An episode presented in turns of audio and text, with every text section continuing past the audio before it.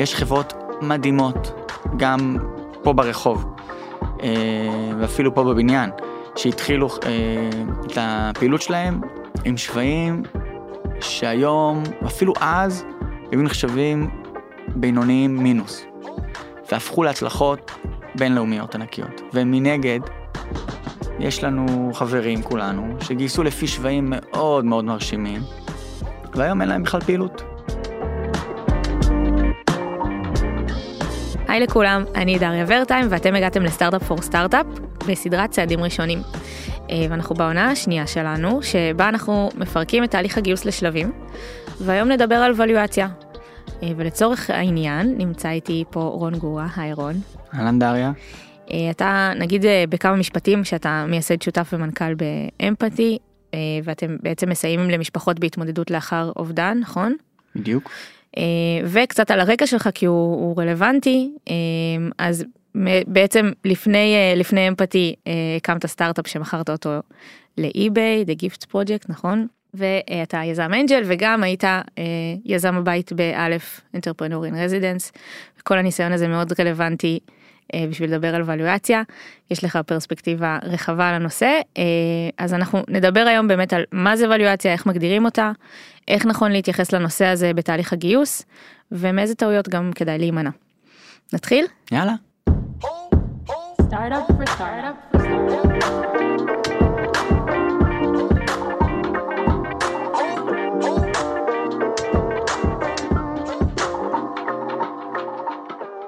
אז בואו נתחיל בלדבר שנייה רגע לעשות סדר במה זה בכלל ולואציה כשאנחנו אומרים את המילה הזאת למה מתכוונים. אני חושב שבפועל מדברים על ברמת ההגדרה מדברים על השווי של החברה. Mm-hmm. חברות מסחריות יש להם שווי גם אם הן פרטיות כמובן ובטח ובטח אם הן ציבוריות ושכירות כמו מאנדיי שאנחנו יושבים בתוכה היום ומדברים פה על, על שווי. והכמות משתנים והנחרצות של הוולואציה הזאת משתנה בצורה דרמטית בין חברות early stage לבין חברות שמקבלות תג מחיר כל 20 שניות כשהבורסה מתרעננת על היצע וביקוש. כן. אני חושב שצריך להגדיר גם מה זה לא ולואציה. וזה לא הדבר הכי חשוב בעולם. זה hmm. נראה לי שנתחיל מזה וכנראה גם בסוף נסיים עם זה כי זאת המיסקונספציה הכי הכי גדולה שחייבים לעשות אופטימיזציה לשווי. אם החברה שווה יותר אז אני שווה יותר או ה-PR שלי שווה יותר וההחזקות של העובדים שלי שווים יותר. בול. לא, זה, זה מתחיל כאילו להשתולל משם. כן לגמרי כאילו בסוף המספר שעיתונים תמיד התמקדו בו בכותרות זה השווי של החברה אם, אם חברה אה, עלתה מעל מיליארד או ירדה מתחת למיליארד או הסבב הבא השפיע על השווי שלה או לא. אבל בסוף יש לזה איזושהי חשיבות גם ליזמים עצמם אה, מעבר לזה שזה סקסי וזה נמצא בכותרות אז אולי נדבר רגע על למה זה למה זה חשוב גם ליזמים. אולי בסוף נלך גם למה מסוכן בוולואציה אבל בסוף אה, חברות בטח בסוג שאנחנו מדברים אנחנו לא מדברים היום על דוכני פלאפל גם לא על מסעדות אנחנו מדברים על אה, חברות סטארט-אפ שמתחילות אם זה בשלב ה-seed A, B והלאה ובהגדרה עם exceptions מעטים מאוד חברות האלה הולכות להיות הפסדי, הפסדיות במשך שנים לפעמים אפילו עשורים נכון וזה לאו דווקא אה, דבר רע יותר עניין של סגנון. אבל בוא נגיד שהשיטה הרווחת לייצר חברה טכנולוגית גדולה היא להיות היא לגייס הון. יש חברות מדהימות כולל כאלה שהוקמו בארץ.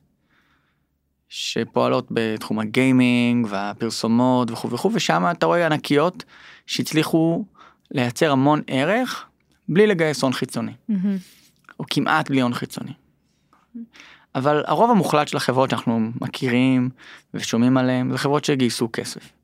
בתהליך של הגיוס כסף יש טרנזקציה. מישהו אומר תקשיב אני אתן לך קפיטל.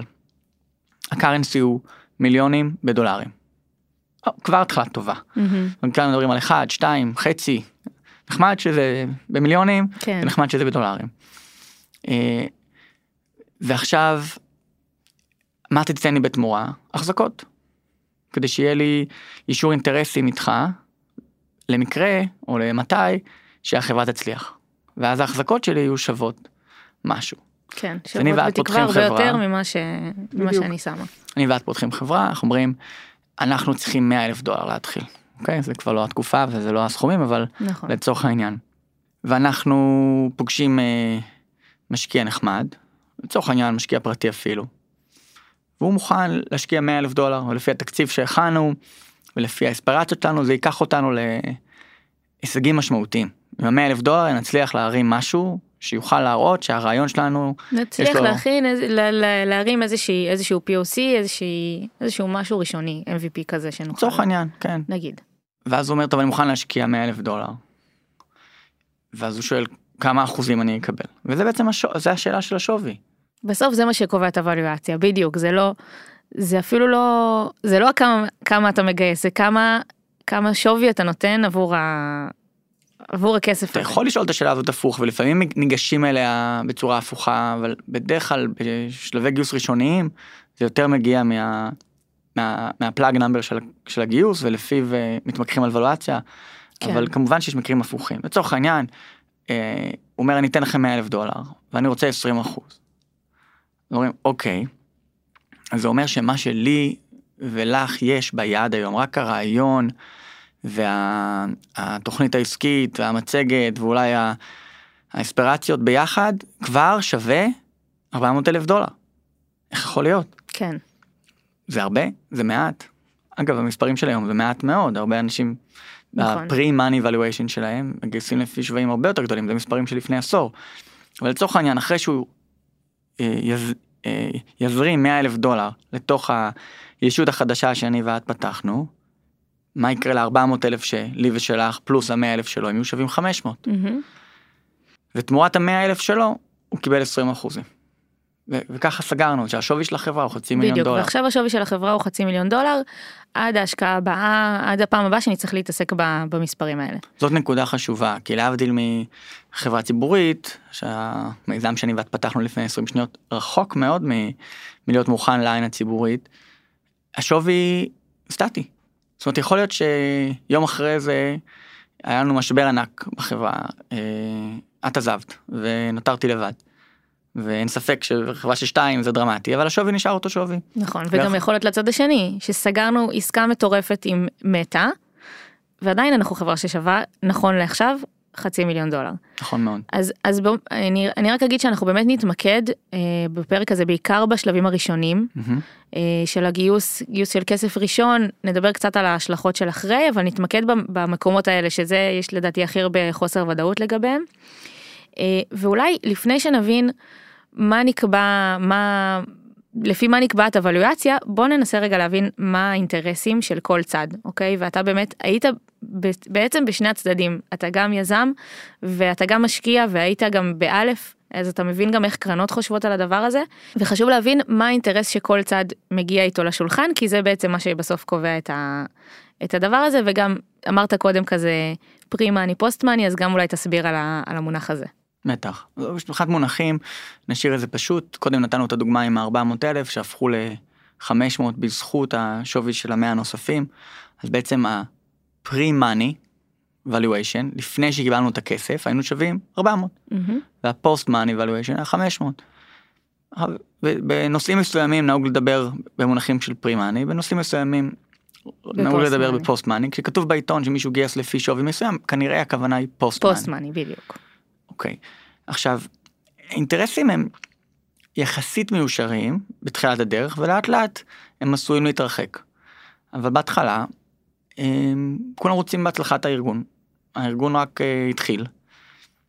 וברגע שסוכמו ההחזקות, אז uh, אפשר לצאת לדרך. אבל לפני זה, המשקיע אומר, רגע, אני לא יכול uh, להתפשר עכשיו על uh, 1% מהחברה תמורת הכסף שלי. כי גם אם החברה תצליח מאוד ותימכר בסכום מאוד יפה, ההחזר שאני אקבל, הוא יהיה ממש ממש קטן. לפחות בווליום, בדולר value, יכול להיות שבאחוזים זה יהיה תשואה יפה. כן, תוכל להשקיע עכשיו שקל אה, באיזה מטבע קריפטו קיקיוני, ולעשות עשרת אלפים אחוז פלוס או מינוס. ובאחוזים זה יהיה מדהים. כן. אבל אם השקעת בהתחלה רק שקל, אז אני לא אראה בסוף מזה סכום משמעותי. ואולי באמת, נגיד רגע, איך קרנות בכלל מסתכלות על הפורטפוליו שלהם, נכון? יש איזשהו, יש איזושהי מחשבה של ניהול סיכונים בפורטפוליו, ו, ובסוף, עם, עם כמה שקרן משקיעה רק בסטארט-אפים שהיא מאמינה שיתפוצצו ויצליחו בענק, סטטיסטית זה לא קורה לכל הסטארט-אפים שקרנות משקיעות בהם, אז יש איזושהי חלוקה, נכון, של הפורטפוליו. הפוך אפילו הייתי אומר, הייתי אומר שברוב המוחלט של המקרים, רוב הסטארט-אפים בפורטפוליו ייכשלו. אה, הבנצ'מארק ב... בהקשר הזה הוא סדר גודל של 10x. אה, תלוי באיזה שלב, תלוי איזה קרן, תלוי מה היא מצפה, אבל אני משקיע עכשיו בשווי של 500 אלף בדוגמה שלנו, אני רוצה לדעת שהחברה הזאת אה, יכולה לדעתי להגיע לשווי של 5 אה, מיליון דולר. בדיוק עכשיו אני אני כן רוצה להתעכב על ההיגיון מאחורי זה כי אני חושבת שזה בסוף משפיע על ה... אה, על השלב הזה של המשא ומתן ושל כמה אחוזים הם, הם ישאפו לקחת כי בסוף אה, קרן קלאסית לפי הסטטיסטיקה לוקחת בחשבון שנגיד נגיד היא משקיעה בתשעה עשרה סטארט-אפים אז שלושה מהם כנראה ייכשלו לחלוטין נכון ובמקרה הטוב היא תקבל בחזרה את, את הכסף שהיא שמה אבל לא יותר מזה. Mm-hmm. עוד איזה שלושה יעשו נגיד פי שלוש פי ארבע על הכסף משהו כזה אולי אפילו יותר ויהיו איזה אחד שניים מתוך הסטארט-אפים האלה שבאמת יעשו. הדוגמה שאת נתת היא של קרן טובה מאוד. Mm-hmm. זהו כאילו... אוקיי הייתי הייתי ממש הייתי ממש אופטימית כן. אז שבסוף אוקיי אז בוא נלך יש אפילו. יש טובות ממנה כן אבל כן. זאת קרן טובה מאוד היא בטוח בעשירון העליון של הקרנות בעולם. אז בוא נגיד שבמקרה הטוב סטארט-אפ אחד מתוך העשרה האלה הוא יעשה באמת את המכפילי רווח המטורפים mm-hmm. ולכן בכל עסקה שקרן ניגשת אליה היא בעצם צריכה לאפטם את, ה... את מה שהיא מקבלת על העסקה הזאת. נכון ולמשקיע יש המון פרמטרים לא נצלול לכולם היום אבל הוא mm-hmm. מסתכל מה גודל השוק מה הניסיון של היזם, נושא של TAM, total addressable market, הוא לא הנתון הכי אינטליגנטי בעולם, אבל הוא כן עושה שכל בתחילת הדרך, לבדוק שבכלל, אם זה יצליח, ואם יהיה היצע וביקוש למוצר הזה, ו... אז שלא ניתקע כאילו כן, במחזור מכירות נורא נמוך, mm-hmm. שאפשר יהיה לגדול עם זה. אמ, לצורך העניין, מאנדיי מוכרת לארגונים בכל העולם, אבל אם היו רק אה, אלף ארגונים בעולם שעובדים על מחשב, אז לא היה... זה שוק מאוד מוגבל. כן. בדיוק. אבל אוקיי, בצד של היזם, זהו. הוא רוצה לעשות אופטימיזציה לכל מיני דברים. חלק מהם נכונים, חלק מהם פחות נכונים. הרבה מזה זה פשוט הצמדות לתחושה, כאילו מה נראה לי, מה אמרו לי, וכו' וכו', וצריך את זה, צריך איזשהו בנצ'מארק, גם ככה זה לפעמים מצוץ מהאוויר, ה-400 אלף בדוגמה שלנו, כאילו, נכון. כאילו למה לא 600, למה לא 300. והרבה פעמים אתה מסתמך על מה שאתה שומע מה שקורה באקוסיסטם אצל כן. אחרים. בסוף זה גם יתגל לפעמים לאגו, כי אתה אומר חבר כן. אמר לי שהוא עושה לפי ככה ואני עושה ככה, אבל ברגע שאתה מנטרל את הדברים האלה בסוף אתה צריך לה, להשיג שווי שיהיה טוב לעובדים שלך. שגם הם יוכלו לצמוח ממנו כשהם יקבלו אקוויטי בחברה, mm-hmm. הוא לא יהיה גבוה מדי, שהוא יהיה טוב לסיבוב הבא שלך. וכמובן ברמת האינטרס המיידי, אתה משלם על הדבר הזה, אתה משלם עליו באחוזים. כשיזם מתחיל חברה, נחזור לדוגמה שלי ושלך, ונניח שאנחנו אה, מתחילים חברה ביחד והחלנו לעשות את ה-50-50. אז עכשיו אה, ירדנו ל-40 אחוז, כי נתנו כל אחד 10 אחוזים למשקיע. כן, אז דוללנו באופן יחסי. אז אני כבר עם 40, ואת עם 40. ואנחנו רוצים לתת לעובדים שלנו גם אופציות, אז גם mm-hmm, זה מדלל אותנו. כן, וכנראה בדרך כלל עושים את זה אפילו לפני שמכניסים אותו. אז כמה שהוולואציה יותר גבוהה על אותו סכום, ככה הדילול שלנו יהיה יותר נמוך. ואני אני אחזור ואני אדגיש את זה, זה לא מה שחשוב. זאת אומרת, זה, זה ממש מיסקונספציה, אני אגיד את זה בהתחלה, באמצע ובסוף. יש חברות מדהימות, גם פה ברחוב, אה, ואפילו פה בבניין, שהתחילו אה, את הפעילות שלהם עם שווים שהיום, ואפילו אז, היו נחשבים בינוניים מינוס, והפכו להצלחות בינלאומיות ענקיות. ומנגד, יש לנו חברים כולנו שגייסו לפי שווים מאוד מאוד מרשימים, והיום אין להם בכלל פעילות.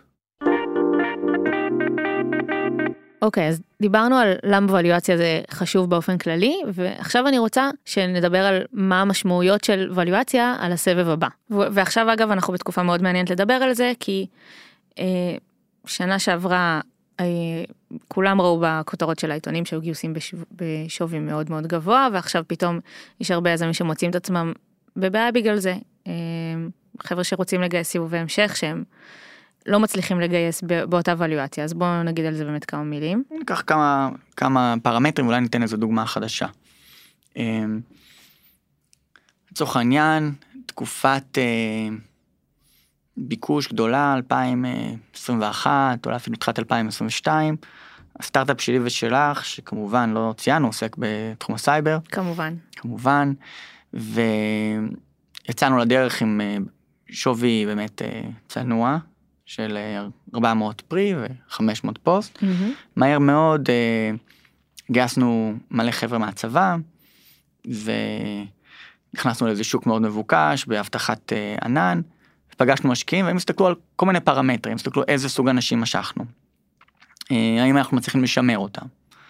מה הסנטימנט כלפינו אה, בשוק וכמובן חיפשו גם מטריקות יותר אה, קשיחות כמו האם יש לנו לקוחות האם יש לנו הכנסות שם דווקא עוד לא הצלחנו בכל כך מעט זמן נגיד חצי שנה אחרי ההקמה להגיע למספרים משמעותיים ויש לנו חוזה אחד שנותן לנו איזה 2-3 מיליון דולר ראשונים של הכנסות וזה נראה טוב מהמם. ויש צוואר בקבוק של לקוחות נוספים. ובתקופה הזאת עם, ה- עם הביקוש לקחו כל מיני פרמטרים נוספים נגיד אה, את זה שזה לא הסטארט-אפ הראשון שלך ושיש לך כבר exit strategy מאוד מוגדר אה, ומה ה mission של החברה אה, והמודל העסקי שלה ו- ו- ועוד ועוד ועוד פרמטרים רבים שמנסים למ- לבדל אותך מהסטארט-אפ שליד למרות שבמיוחד בתחום הזה הם יכולים להיות דומים. כן. והגיעה העת ומישהו דופק בדלת וזה עוד פעם תקופת ביקוש גדולה הוא אומר תשמעו אתם שווים עכשיו 500 מיליון דולר לא 500 אלף. זו קפיצה מטאורית אפילו בדוגמה של ה... אפילו בדוגמאות של השנים האלה לא היו קפיצות כאלה אבל נכון. רק בשביל הדוגמה נלך על משהו קיצוני. כן. ואנחנו uh, מתחבטים על זה שנייה. Uh, אבל המשקיע משקיע מכובד ומוכר uh, מומחה בתחום. שזה ואנ- גם משמעותי אגב נכון מי אומר לנו מי בעצם נותן לנו את הערכת שווי הזאת איזה סוג של משקיע. נכון. אנחנו לא נעשה עכשיו דיסקרדיט לאף אה, משקיע, אבל בוא ניקח איזשהו אה, אה, ספקטרום שאומר אה, משקיע פרטי בתחום לא קשור, נגיד אה, יהלומים. בוא מ- נגיד שלאבא שלי יש הרבה כסף הוא רוצה לשים הוא לא מבין שום או. דבר בסייבר כן. והוא רוצה לשים משהו אין לו מושג נכון הוא בסוף כאילו שם כן, אז אם אבא שלך שם את ה... את ה מימן את, ה, את החברה וקבע את השווי ב-500 מיליון, אה, או אם אנדריסן הורוביץ קבעו את השווי ב-500 מיליון, שזה הפעם קרן הבאה ההשקעות ש... אולי הכי גדולה בעולם. כן, בין, ה- בין, ה... מהגדולות. כן, בין הגדולות. כן. פעם הבאה שמישהו יבוא להסתכל על השווי, ויהיה לו קצת סימני שאלה, הוא יגיד, רגע, מי קבע את השווי הזה? יהיה הבדל מאוד גדול אם זה היה מרק אנדריסן, או אבא אבא של שלי. דריה. בדיוק. יפה אוקיי. עכשיו חזרה- בוא נחזור ל- לסיפור. לסיפור, אנחנו עם ה... אה, בשביל ה-500 מיליון דולר שווי, הוא מחפש עוד פעם 20 אחוז, ולא במקרה, הרבה פעמים אנחנו רוקדים סביב ה-20 אחוז הזה, יש כמובן עסקאות ב-10 אחוז, יש עסקאות ב-30 אחוז. אפשר למצוא גם בכותרות של העיתונים ולחשב לבד עסקאות עם דילול קטן יותר. מהמם. אבל ו- פחות או יותר הבנצ'מרק הוא סביב ה- הוא סביב האזורים האלה. נכון, סביב ה-20 אחוז זה מאלף ואחת סיבות מהצד של המשקיע, זה הרמת ההחזקות שהוא מחפש, גם בשביל להיות בבורד, משקיע שמוביל סיבוב, כן. ורוצה גם להשפיע ולהיות איתך אה, לכל הדרך. לצורך העניין, הוא אה, המשקיע החדש הזרים אה, 100 מיליון דולר אה, לפי 500. ויש לנו עכשיו המון משאבים, אנחנו נותנים כסף ל, לשיווק שלנו ולאנשי מכירות. העובדים שהצטרפו בתחילת הדרך, רואים בתוכנת אה, מניות הפרטית שלהם ש, שהשווי שלהם על הנייר הוא עשה פסיכי. קפיצה מטאורית מהמם. ויש גם ציפייה. אבל בוא ניקח את הדוגמה הזאת נמשיך איתה השוק אה, נרגע ואנחנו בסוף 2022 פתאום תחילת 2023 צמחנו נורא מהר יש לנו ברן רייט מטורף שורפים הרבה כסף בגלל שגייסנו 300-400 עובדים בחברת סייבר שלנו. ועכשיו אה, אנחנו עדיין במחזור הכנסות אה, צנוע. אה, יש לנו עוד כסף לשנה שנה וחצי אבל שזה בגדול איך שאתה חושב הרבה פעמים על סיבובים, 18 חודש, 20 חודש, תלוי נכון. באיזה תחום, ויש כמובן יותר, יש כמובן פחות. כן, דיברנו על זה יותר בהרחבה בפרק עם גיל בן ארצי, מי שרוצה להקשיב, בעונה הקודמת. כן, ועכשיו השוק נרגע, אנחנו רוצים לצאת לגיוס, אנחנו רואים שאין עניין, אה, מישהו אחד הציע לנו בשווי של אה, 100 מיליון, על אה, במקום 500, כדי להזרים עוד כסף, אנחנו, אנחנו לא חייבים, אנחנו לא צריכים. כאילו פתאום מציעים לנו השקעה בשווי הרבה יותר נמוך ממה שכביכול החברה שלנו כבר שווה עכשיו. ואפילו חמור מזה, יכול לקרות, אני חושב שהדוגמה שהכי מסבירה את, ה, את הפספוס הפוטנציאלי פה זה דווקא ברכישה. יבוא, תבוא עכשיו חברת סייבר מתחרה, תגיד, תשמעו חבר'ה, אתם ממש לא שווים 500 מיליון עם ה-5-10 מיליון דולר מכירות שהצלחתם להגיע אליהם, אבל זה יפה איך שאתם צומחים, ואהבתי את הטכנולוגיה שלכם, יש לכם צוות מפחיד, בואו נחבור ביחד. מה אתם אומרים? שעכשיו אני אתן לכם 50 מיליון דולר מזומן ו-50 מיליון דולר אה, מניות של החברה שלי, לצורך העניין 100 מיליון דולר רכישה ואיזושהי עסקה מורכבת, פחות או יותר, ותצטרפו אליי. עכשיו אם הוא היה מציע לנו את זה לפני כמה חודשים, כשהחברה הייתה שווה 500 אלף, היה היה החלטה מסוימת, לא אגיד קלה או קשה, כל אחד וההחלטות שלו, אבל מבחינת החזר, היה פנומנלי. וואו, מדהים. עכשיו, נניח שאנחנו רוצים, נניח שאנחנו לא רוצים, אני ואת מדברים, מה נעשה, מה נעשה עם, ה, עם המתחרה הזה. אה, הוא רוצה לרכוש אותנו, אנחנו באים לבורד, מדברים איתו, מי יושב שם? המשקיע החדש ששם 100 מיליון דולר לפני כמה חודשים.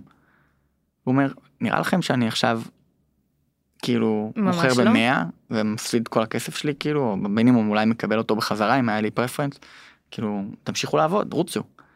כן, עוד מילה, כי אמרת פרפרנס, אז נגיד שגם פה, זה, אנחנו נדבר על זה יותר בהרחבה בפרק אה, על term sheet, אבל בעצם גם כשחברה משקיעה, אז, היא- אז בתוך, ה, בתנאי ההשקעה נקבע, במידה והחברה נמכרת, מי מקבל ראשון את, ה, את הכסף, מי מקבל את ההחזר על ההשקעה. וגם זה מאוד מושפע מהמזג אוויר. נכון. במקרו, זאת אומרת בתקופות שיש יובש, אז המשקיעים בדרך כלל מוסיפים הגנות נוספות, אה, לפעמים גם עובר את גבול הטעם טוב, ו, אה, והפוך, לפעמים יש אה, ממש קלות דעת בתקופות של גאות, ומשקיעים מתפתים להצטרף לסיבובי השקעה תחרותיים כמעט בלי שום מגננה, רק מהפומו של בטעות הם לא, לא ייכנסו, וכמובן, כמו תמיד, האמת באמצע. אז, אז תכף נדבר על זה בהרחבה, בוא רק נסגור את הסיפור הזה. עכשיו בעצם המשקיע הגדול אומר לנו, בוודאי שהוא לא רוצה שנמכור את החברה. ואולי אפילו יש לו וטו על הסיפור הזה, לא רק שהוא לא רוצה. יכול להיות שהוא לא רוצה, אבל אנחנו רוצים.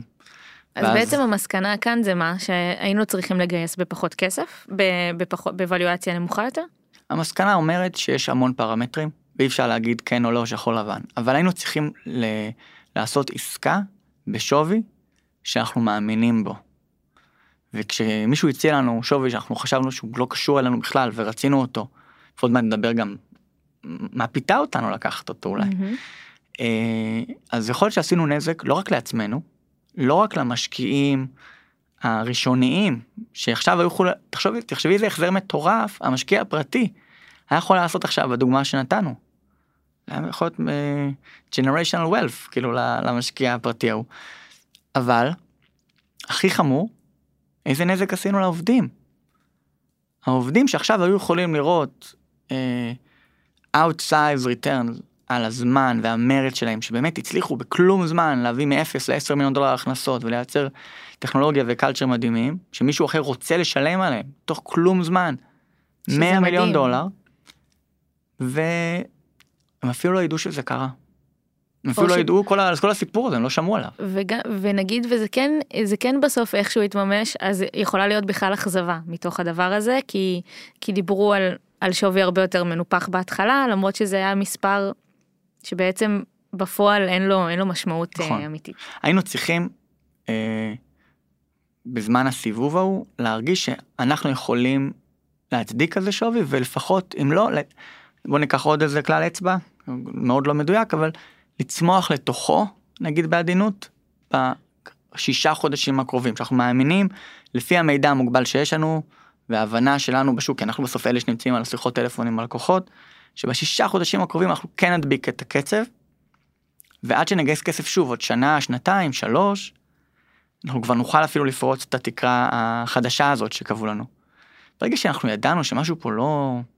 שהסיבה שאנחנו קונים את השווי הזה זה בגלל שזה יהלומן ממזרח אירופה או קרוב משפחה של אחד היזמים הוא זה שקבע את זה.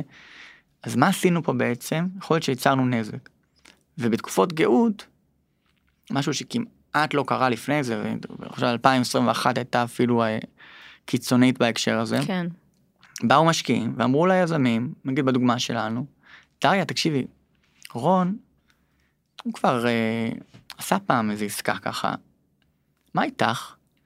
אולי הייתי כאילו בתוך הסיבוב הזה של המאה מיליון נקנה 92 מיליון מהחברה ו8 מיליון נקנה ממך ישירות מה את אומרת? תחשבי מה זה תחברי שני מגרשים וכאילו את אומרת כן למה לא מגיע לי. ו- זה ופה... משהו שקורה זה משהו שכאילו יכולים לפנות פתאום ליזם אחד מתוך זה צריך אה, להיות עדיין אה, תהליך מוסכם אבל כן. פעם, זה נקודה קיצונית ודוגמה קיצונית וזה לא נעשה ככה וזה בטח mm-hmm. לא בחוסר תום לב ויש הרבה סיבות טובות ומצוינות לעשות עסקת סקנדרי והרבה יזמים שעשו עסקאות סקנדרי תוך כדי שהם גייסו עשו את זה בזכות ולא בחסד ומגיע להם להיות חלק מהשווי שהם ייצרו. נתתי דוגמה קיצונית כמו כל הדוגמאות שנתנו mm-hmm. היום כדי להסביר שזה לא שחור לבן. כן. לפעמים ההחלטה שעכשיו את קיבלת להשפיע עליי אולי כן רון בוא ניקח את הסיבוב הזה זה טוב לנו יהיה לנו 100 מיליון דולר. עזוב עזוב מה יהיה אחר כך בוא, בוא נלך על זה. תמכור גם אתה וכו' וכו' וכו'. בסוף עלולות לייצר אה, ניגוד אינטרסים לא רק מול המשקיעים הראשונים אלא הכי חמור מול העובדים שאנחנו הכי מחויבים אליהם והכי חייבים לשמור עליהם והכי חייבים לדעת כל יום שהם קמים בבוקר שגם המידע שהם חשופים אליו וגם המידע שהם לא חשופים אליו מישהו עובד בשביל האינטרס שלהם גם. הנושא הבא שאולי שווה לדבר עליו זה השוק. אה, בסוף השוק מאוד משפיע על הוואליואציה ועל התנאים שנוכל לקבל ממשקיעים. אה, ואולי שווה גם בתוך זה אה, לדבר על תחרות בין משקיעים. אז האם לדעתך כדאי לייצר תחרות בין משקיעים בכל מה שנוגע לוואליואציה? אה, זה שלילי, זה חיובי, איך אתה רואה את זה? זה כבר עניין של סגנון ודינמיקה ועוד פעם חוזר למזג אוויר, אבל בתקופות של אה, עסקאות תחרותיות, עם צוות יזמים מנוסה, ושוק אה, שנראה אה, מאוד משכנע ותוכנית עסקית משכנעת, אז בטח ובטח אה, מקובל ורצוי לייצר איזשהו דינמיקה תחרותית גם בצד של הסיבוב. ועוד פעם, beggars can't be choosers, אם אמ. נגמר לך הכסף עוד שבוע, ומישהו בא אליך עם term sheet, והמטרה שלך כיזם היא להילחם ולהמשיך קדימה, אז אה, אין על מה לא לדבר בכלל. להתמקח. אם יש לך כסף לעוד שנתיים, בא אליך קרן triple A מדהימה, עם אה, נצנצים, ואומרת לך, תשמע, אני מת על מה שאתם עושים, אני חייבת להיכנס.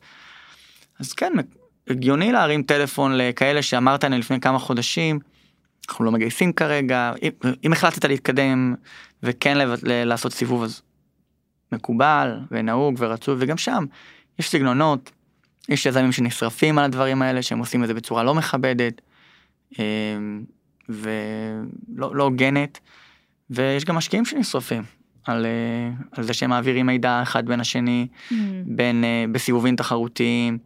במיוחד זה קורה בדרגי ביניים, אה, שהם עוד לא שותפים בחברה, אבל כן חשופים, שותפים בקרן, אבל כן חשופים למידע, והם מתקשרים ל peer group שלהם ואומרים שמעת על זה, זה יכול להיות שקרנות ינסו לתאם ביניהן. כן, דריה מסתובבת פה בהרצליה הפיתוח, ראית? ראית על איזה קומה היא עלתה? כאילו, זה קורה, הדברים האלה קורים. כן, אתה יודע, כמה, כמה מכירות היא כבר עושה? עשר אמרת? טוב, יפה, טוב. כאילו, זה, דברים האלה קורים. צריך, אה, צריך להבין את זה. אבל בסוף זה עולם קטן וזה שוק בתל... בישראל עוד יותר קטן ויש אה, אנשים שגם בצד היזמי במיוחד יזמים סדרתיים וגם בצד ה... של הקרנות שהמוניטין שלהם משחק תפקיד משמעותי לחיוב או לשלילה. כן אז לדעת לעבוד עם הדבר הזה בחוכמה כאילו זה לא משהו זה לא בהכרח משהו ש, שכדאי וצריך להפעיל כל פעם mm-hmm. נכון כאילו לפעמים זה יכול אה, אפילו לפגוע בנו אה, אבל במקרים מסוימים, ואם אתה אומר באמת, סתם דוגמה של קרן שפונה אלינו, אז לבוא ולשתף אולי קרנות אחרות שאנחנו מתחילים איזשהו תהליך, יכול לעזור לנו למקסם תוצאות. וגם כשאתה ממקסם תוצאות, זה לא חוזר רק למספר הזה של הוולואציה. בדיוק, זה גם תנאים. זה ש... וזה לא רק תנאים, זה גם מי השותף, ומה הוא אומר, ואיך הוא מרגיש לך, ומה שמעת עליו. יש אנשים, מייקל אייזנברג, אדם פישר, ג'ול קטלר, יש אנשים שכמעט בכל עסקה שהם עושים, יהיה מישהו שמציע שווי יותר טוב, hmm. אבל יעדיפו אותם. כן. תגידו להם איזה קרנות שנפרגן עד הסוף. מג'נרל קטליסט, מאלף, מבסמר והרבה קרנות טובות אחרות. אמ, מאנטרי קפיטל, מלוקל גלוב, יש, יש קרנות שאתה יודע, זה אנשים שיעשו איתי דרך, והם באמת יהיו פאונדר פרנדלי ברגע האמת, וכשיהיה צריך uh, לתמוך בי, ולהבין גם את הצד שלי, אז הם יהיו בצד שלי, ושיהיה צריך לעשות לי governance, ובאמת גם לבקר אותי. כאילו, כי זה גם משהו שיזם צריך, הוא צריך, כל אחד מדווח למישהו, גם אני ואת בחברה שהתחלנו, אתה מדווח. זאת אומרת, זה לא שאתה עכשיו אה, עושה מה שאתה רוצה, וזה חשוב. אבל לענייננו, אבלואציה זה לא הכל, אפילו כשאתה עושה אופטימיזציה לאבלואציה. בדיוק, לא, לא שיש את השותפים לדרך שאתה צריך לבחור, ו, ולפעמים באמת אולי עדיף אבלואציה שהיא, שהיא נמוכה יותר, אבל נותנת לך הרבה דברים מעבר למספר עצמו. חד משמעית. יש קרנות שהמוניטין שלהם הוא כל כך משמעותי, שאני אגיד בעדינות, הוא כמעט מבטיח בשלבים ראשונים את הסבב המשך לפחות מ pre-seed ל seed או מ seed ל-A. אה, ובשלב הזה זה בערך נעצר, זאת אומרת, בהכללה, חוץ מכמה חודשים ספציפיים בתקופת גאות שהייתה פה, אנשים לא רק מגיעים לסבבי B או C משמעותיים, אין להם באמת product market fit ו growth trajectory עם הכנסות משמעותיות זה כבר פחות עניין כן, של מי אתה, מה אתה. כן, זה כבר לא נבנה רק על מי השקיע בך וב, וכמה. ואתה יודע, זה, נקודה מצוינת, את יודעת, דיברנו על ההבדל בין פרי-סיד וחברות אה, בשלב מתקדם, דיברנו על חברה פרטית מול חברה ציבורית.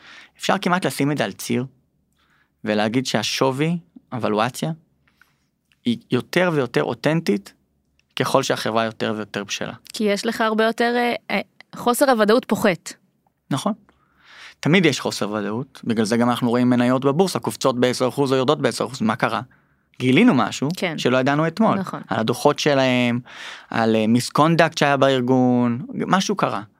אבל בגדול, חברה פרטית, שאני ואת התחלנו ב-400 אלף דולר, זוכרת לפני כמה שנים, שהיינו עוד קטנים וזה, מה, מאיפה זה בא? זה היה מצוץ מהאצבע. זה היה על סמך ה... העיניים שלנו, כאילו על, על סמך המילים שלנו.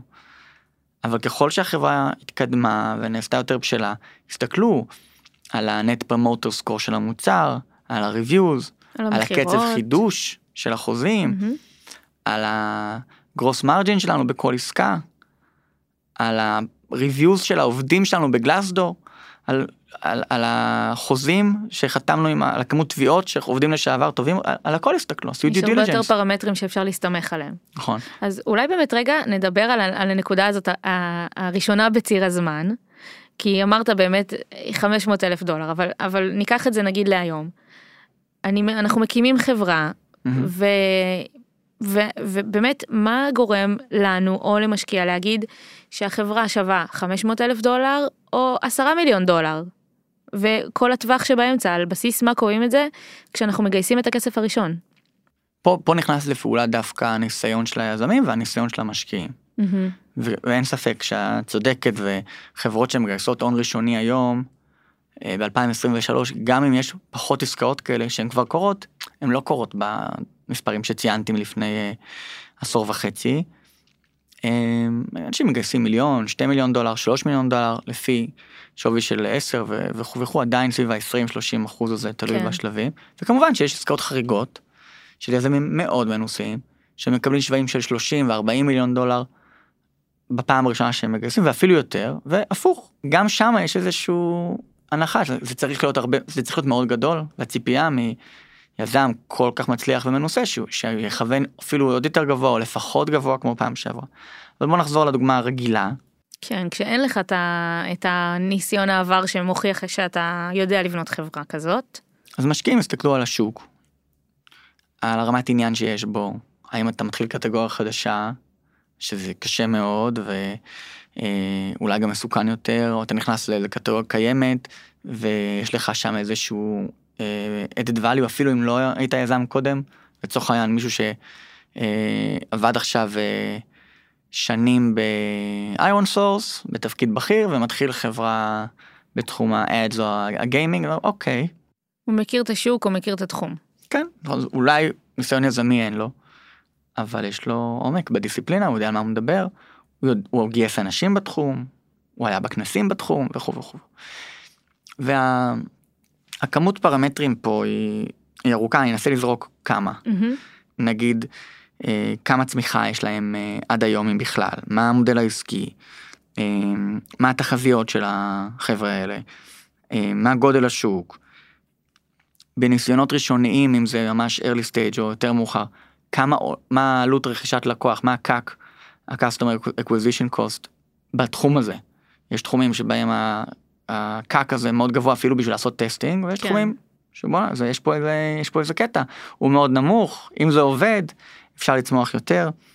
האם יש לכם כבר יוזרים, אמ, איך השתמשתם בכסף הקודם, אם היה כזה, זה גם משהו שהוא מאוד מלמד אותנו בעצם mm-hmm. על, ה, על הצוות. כן, גם אם, זה, גם אם זה באמת היה משהו במאות אלפי דולרים, כסף מאוד מאוד ראשוני, אז להראות איך, איך ניצלנו אותו בשביל להגיע לסיבוב הזה מוכנים יותר. נכון, אם ועד גייסנו 400 אלף דולר, והוצאנו אה, 350 על הדומיין, ואז עוד איזה 40 אלף על מסיבת פורים, ואז אנחנו באים לגייס כסף עוד, אה, פחות. בדיוק. אבל אם לקחנו משכורת מינימום, ונתנו למתכנתים הכי טובים את המשכורת שלהם התחרותית בשוק, והגענו להישגים מדהימים עם הלשון בחוץ, בואנה.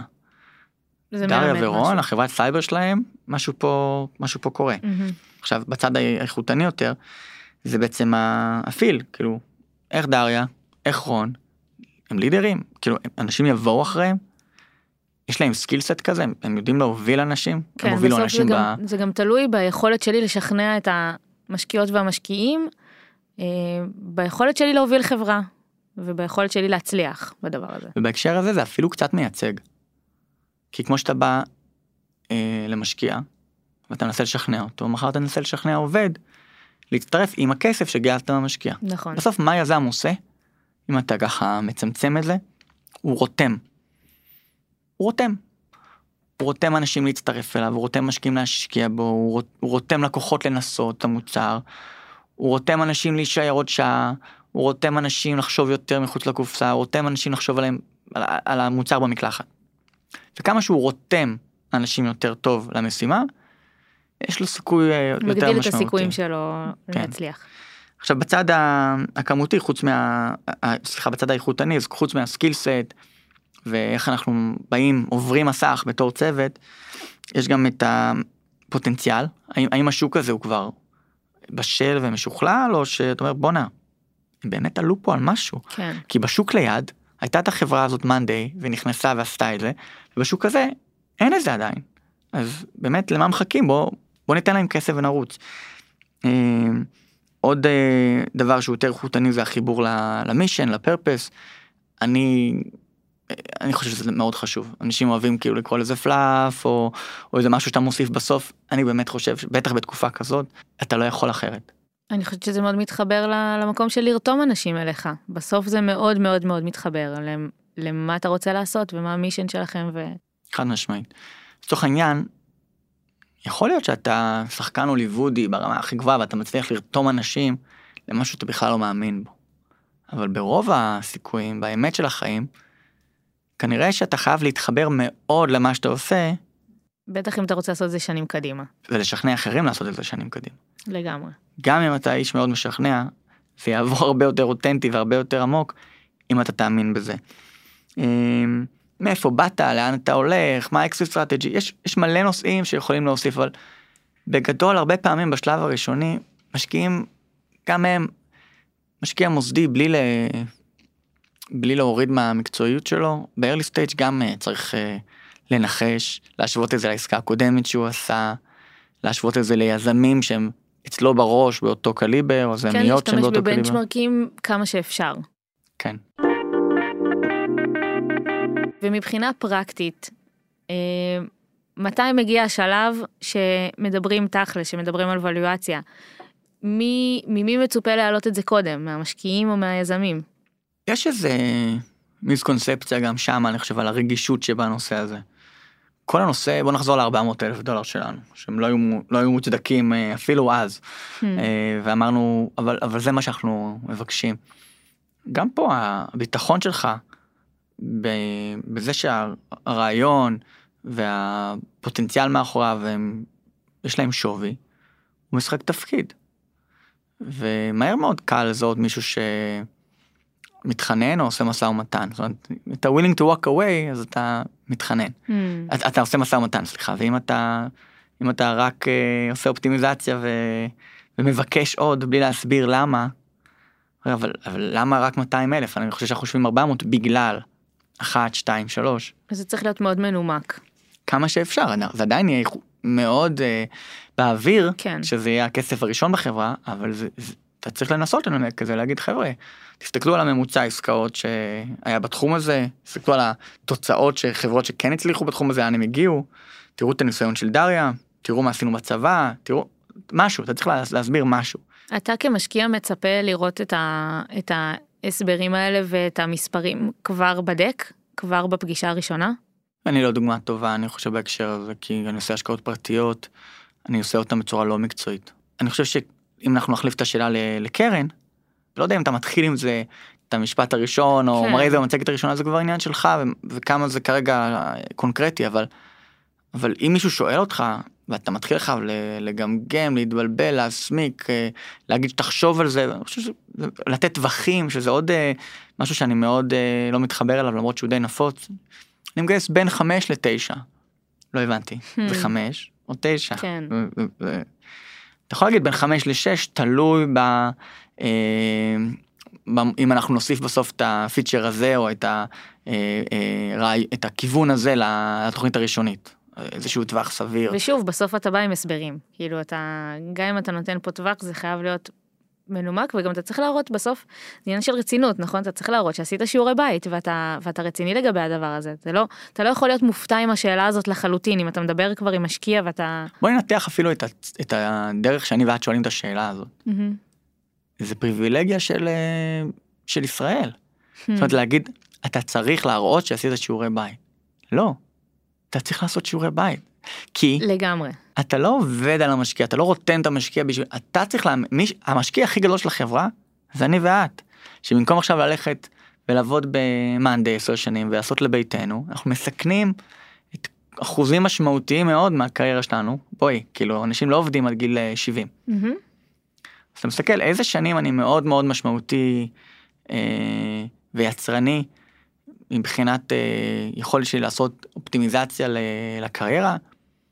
תלוי את מי אתה שואל 20 שנה 30 שנה 40 שנה עדיין אם אנחנו עכשיו ניתן עשור על איזשהו רעיון מצ'וקמק לעוד אה, אפליקציה לשיתוף תמונות מספר 560 ואז נסגור אותה ונלחמנו וכו' לא הקשבנו לאף אחד אז הבדיחה היא על חשבוננו. כן.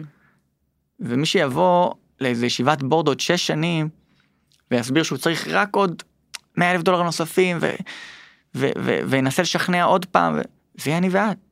ואנחנו לא עושים את השיעורי בית בשביל המשקיע אנחנו עושים את השיעורי בית כי זה הכי טוב שאנחנו יכולים וזה, וזה מה שנעשה גם יום אחרי שנתחיל את החברה. לגמרי. הכי טוב שאנחנו יכולים כל יום. לגמרי. אה, אולי נדבר על טעויות נפוצות או שראית סביב הדבר הזה או שחווית בעצמך. אה, שיש המון אה, טעויות בנושאים של הפרפרנס וההבנה אה, של המכשירים שהמשקיעים משתמשים בהם. אה, והם מורכבים אולי אה, מדי כדי לצלול עליהם על הדרך בפרק הזה אבל נגיד שהרבה פעמים מישהו רוצה להגיע לשווי מסוים מסיבות נכונות כאלה או יותר או פחות. ואז עם שכבת הגנה מסוימת אפשר להגיע אליו. מה הכוונה איזה שכבת הגנה? בוא נגיד שאנחנו חוזרים לחברה שלנו עם ה... 400 אלף פרי, 500 אלף פוסט, עכשיו אנחנו מגייסים אה, 9 מיליון דולר ולא 100 כמו בדוגמה mm-hmm. הקיצונית ההיא. והמשקיע אומר תקשיבו אם החברה תימכר נגיד ב-10 מיליון אז אני רוצה את הכסף שלי קודם בחזרה, ואז אתם ורק אז תתחלקו. אתם. מקבלים את מה שנשאר. זה איזשהו non-participating אה, preferred שהוא פופולרי, הוא נהוג, נכון להיום. מהמם. לפני 20 שנה היית רואה participating preferred שאומרים גם אני אקח את הכסף שלי בחזרה ואז אני אתחלק איתכם לפי החלק היחסי אה, שלי במה אוקיי. שנשאר. כן. יש, יש המון המון כלים כאלה. אחד היותר נפוצים שהייתי ממליץ להתמקד בו ב-early early stage זה להבין את הנושא של ה-ESOP, של ה-option אה, pool של ה-employees. לעובדים. כן. ולהבין שבעצם ה... גם שם יש אינטרס. זאת אומרת אתה רוצה שיהיה option pool משמעותי אתה רוצה שיהיה לך מאיפה לתת לעובדים equity. מצד שני צריך להבין שכל מי שנכנס משקיע חדש הוא מצפה שמי שהיה לפניו. ברוב המקרים גם שם כמובן יש exceptions. יממן את הדילול הזה. ושם גם יש אה, אה, הר, הרבה אופטיקה אה, אופטימיזציה ודברים כאלה לא על זה תקום או, או תיפול חברה זה לא אומר גם, גם על ה-CTA בוובסייט לא תקום ותיפול חברה זה לא אומר שלא צריך לחשוב על זה כן. ללמוד את זה. אבל צריך להבין צריך, צריך להקשיב לפודקאסטים צריך לקרוא. להיכנס אה, לעומק לתנאים כי בסוף הם מאוד מאוד משפיעים. אבל לא עכשיו כאילו להתחתן עם הדבר הזה כן. ולהתעסק באובססיביות רק בזה כי בסוף הדבר הכי משמעותי שיש לנו זה הזמן. מהמם. אנחנו צריכים גם להתקדם אנחנו צריכים את הכסף הזה בקופה כדי שנוכל להתחיל לעבוד. כן. כל חודש לא גייסנו את הכסף זה חודש שלא התחלנו לגייס את העובדים זה חודש שהם עוד לא נתנו נוטיס בחברה הקודמת שלהם זה אה, רק, רק ביולי הם היום הגיעו. אנחנו גם בתקופה שהשוק נראה אחרת ו- ולא בטוח שתמיד אפשר לעשות אופטימיזציה לכל סעיף וסעיף ב- בחוזה ובהסכם מול הקרן כי כי אנחנו בתקופה אחרת וצריך לנצל הזדמנויות כשרואים אותם נכון תמיד- אבל זה לא תירוץ לרשלנות וזה לא תירוץ לאי הבנה זאת אומרת תקרא תלמד תשאל אם את אומרת שמה יש לי רק שבוע אני אנסה להתמקד רק בפערי אה, ידע שיש לי 1 2 3 כל מי שעושה עסקה כזאת בסוף מלווה אותו עורך דין של מהמם. קורפרט לא. אפשר לשאול אותו שאלות. ברור לא, לא, אני לא אשאל אותו כי הוא יחייב אותי לפי שעה. לא, לא. כ- כמה שיותר ידע בצד של היזם, עדיף. וככה אתה תוכל לזכור את התנאים שלך, וגם כשאתה עומד מול המשקיע הבא, לא תצטרך לחזור אחר כך הביתה ולהתחיל לחפשפש בניירות, או, או לקרוא לעורך דין, תוכל לדעת מה אתה מחפש, מה כבר יש, ולדבר מתוך אה, מתוך ידע ולא מתוך אה, ואנחנו לא עושים את זה בשביל אף אחד, אנחנו עושים את זה בשביל הסטארט-אפ הזה שהתחלנו, אני ואת, כן כי זה המחויבות שלנו לעצמנו. ו... ולבעלים ולנשים שלנו ול... ולעובדים שלנו וכאילו להיות רציניים לגבי מה שאנחנו עושים. עוד איזה טיפ אחרון לסיום למי שנמצא עכשיו בתהליך. כן אני אתן את אותו אחד. ולואציה זה לא הדבר הכי חשוב. ואם לא הבנתם את זה עד עכשיו, תשמעו את הפרק עוד פעם. אה, מעולה. אז אנחנו, אה, רגע לפני שנסיים, אני אזכיר שאם אתם אה, מאזינים לנו דרך הערוץ של צעדים ראשונים, ורוצים לשמוע פרקים בנושאים נוספים או לשלבים מתקדמים יותר, אז אתם מוזמנים לחפש סטארט-אפ פור סטארט-אפ בכל אחת מהאפליקציות ולהגיע לפודקאסט הראשי שלנו. ואם אתם רוצים לדעת כל פעם שיוצא פרק חדש, אתם מוזמנים לעקוב אחרינו. אמ, ולשאול אותנו דרך האתר או הקהילה אם יש לכם שאלות המשך בנוגע לפרק. אז תודה רבה רון, בכיף תודה שאירחת אותי. ותודה שהאזנתם. Startup for startup for startup.